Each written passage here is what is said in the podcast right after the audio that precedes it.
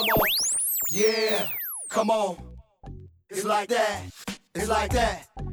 Hello and welcome to my young, loyal listeners of Teen Bible Study Taught in 10 Minutes. So, what do you know? Word on the go.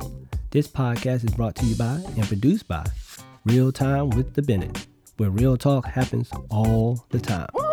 I'm your host, Minister Bennett, of today's episode, and my co host is the lovely Sister Bennett, as my husband affectionately calls me. Thank you for allowing and trusting us to be a part of your Christian walk. In this week's episode, we will be discussing why did he die for me? Extend yourself some grace. God did. Uh-oh. Uh-oh. We are back live in the PNT Podcast studio with another great lesson for another great week.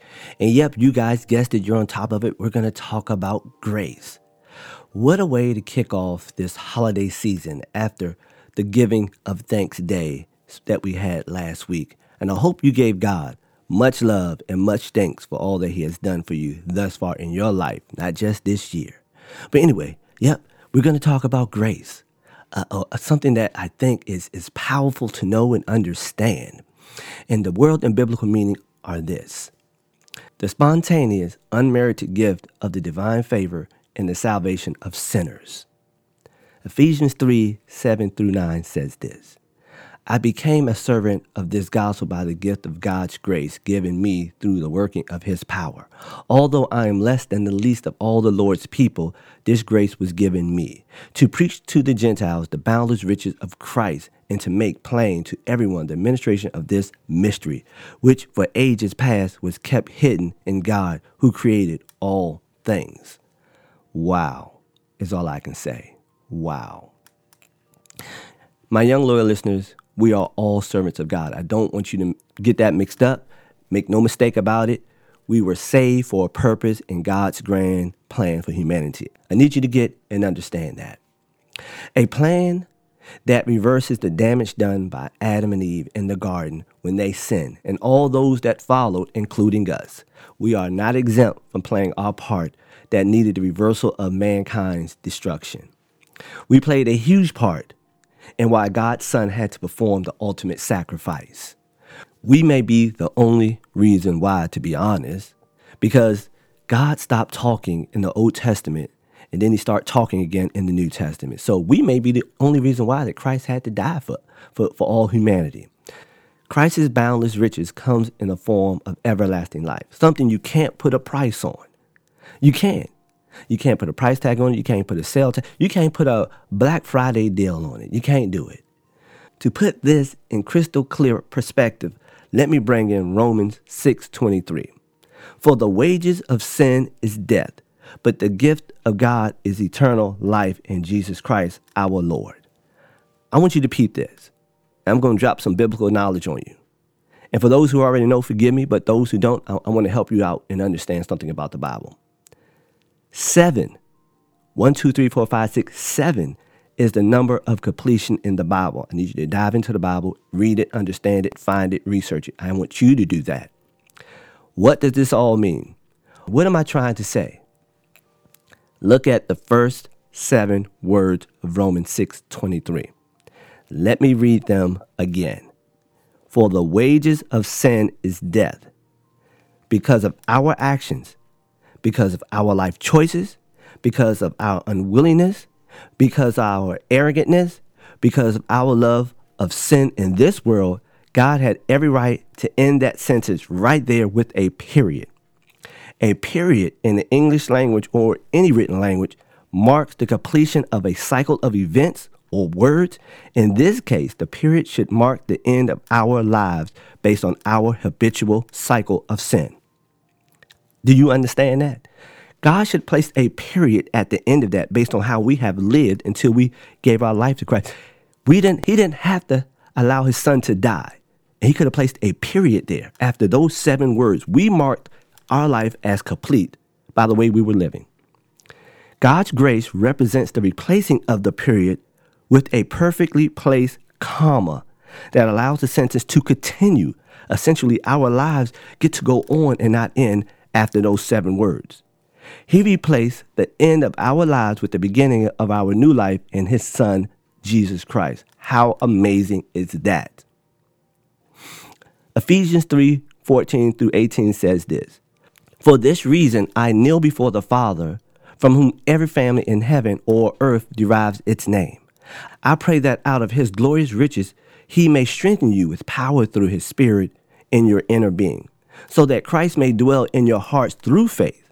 And I pray that you, being rooted and established in love, may have power together with all the Lord's holy people to grasp how wide and long and high and deep is the love of Christ. This is why I can so easily jump so many verses down to verse 14 because I had to get there. This verse represents what our posture should be based on God's grace, based on the correction God allowed in our lives by removing the period and replacing it with a comma.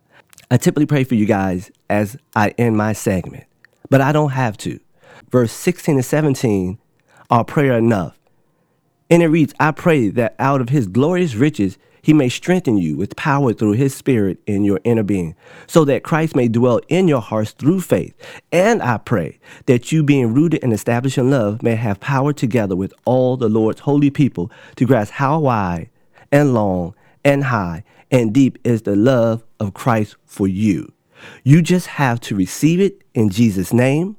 God sent us, sinners, the perfect gift of life 2,056 years ago better than any Black Friday deal. All you have to do is accept it, meaning Christ, and open it, allow Him into your life, and to be the head of your life. Hey, let's see what they're rapping about over here in the conversation corner. Hey, Minister Bennett. What y'all rapping about over here? We were chatting about Ephesians 3, verse 8, which reads, Although I am less than the least of all the Lord's people, this grace was given to me to preach to the Gentiles the boundless riches of Christ. We had a new youth join the group tonight, and as he was introducing himself, he was explaining to the group what brought him to the area. And he began to give a list of all the things he had done wrong and how he had messed up so bad and had gotten himself kicked out of school. Well, you could tell that he really felt bad about his decisions and the consequences that came from those decisions. But you could also feel that he really wanted to change. So, after some of the youth encouraged him, I took them to our scripture. I explained to the new kid on the block what you did is in your past, and today you have the opportunity for a new beginning. You came because you felt conviction, and you're here. God honors that. You can be defined by your mistakes, or you can give yourself some grace. He, of course, as well as the others in the group, looked like, okay, what does that mean? So I said, I explained to them that just as we read in the scripture, God gives grace to those who feel that they are not worthy enough to receive it.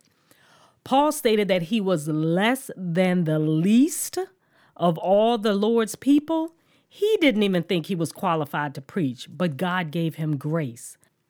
We are no different from Paul. He made mistakes, we make mistakes. We have that same grace, which is a gift from God, and we have to accept that gift and live in it. You do not have to be defined by what people perceive you as. You do not have to be defined by your past. You do not have to walk with your head held down because you feel like you have disappointed people. Give yourself some grace by believing that you are worthy and have been forgiven and let God use you with your new mindset what we need to understand as youth and also as adults, we need to change our stinking thinking and press forward. Be blessed, our young loyal listeners, and remember to always extend yourself some grace because you are worthy. And if you didn't know, now you know. In summary, the importance of knowing God's grace can't be earned and is God's love in action.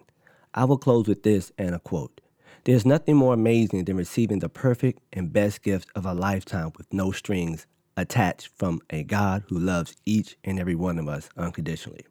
Let's stand together or individually, loving God with all we got, thanking Him for the gift of life provided through His Son, Jesus Christ.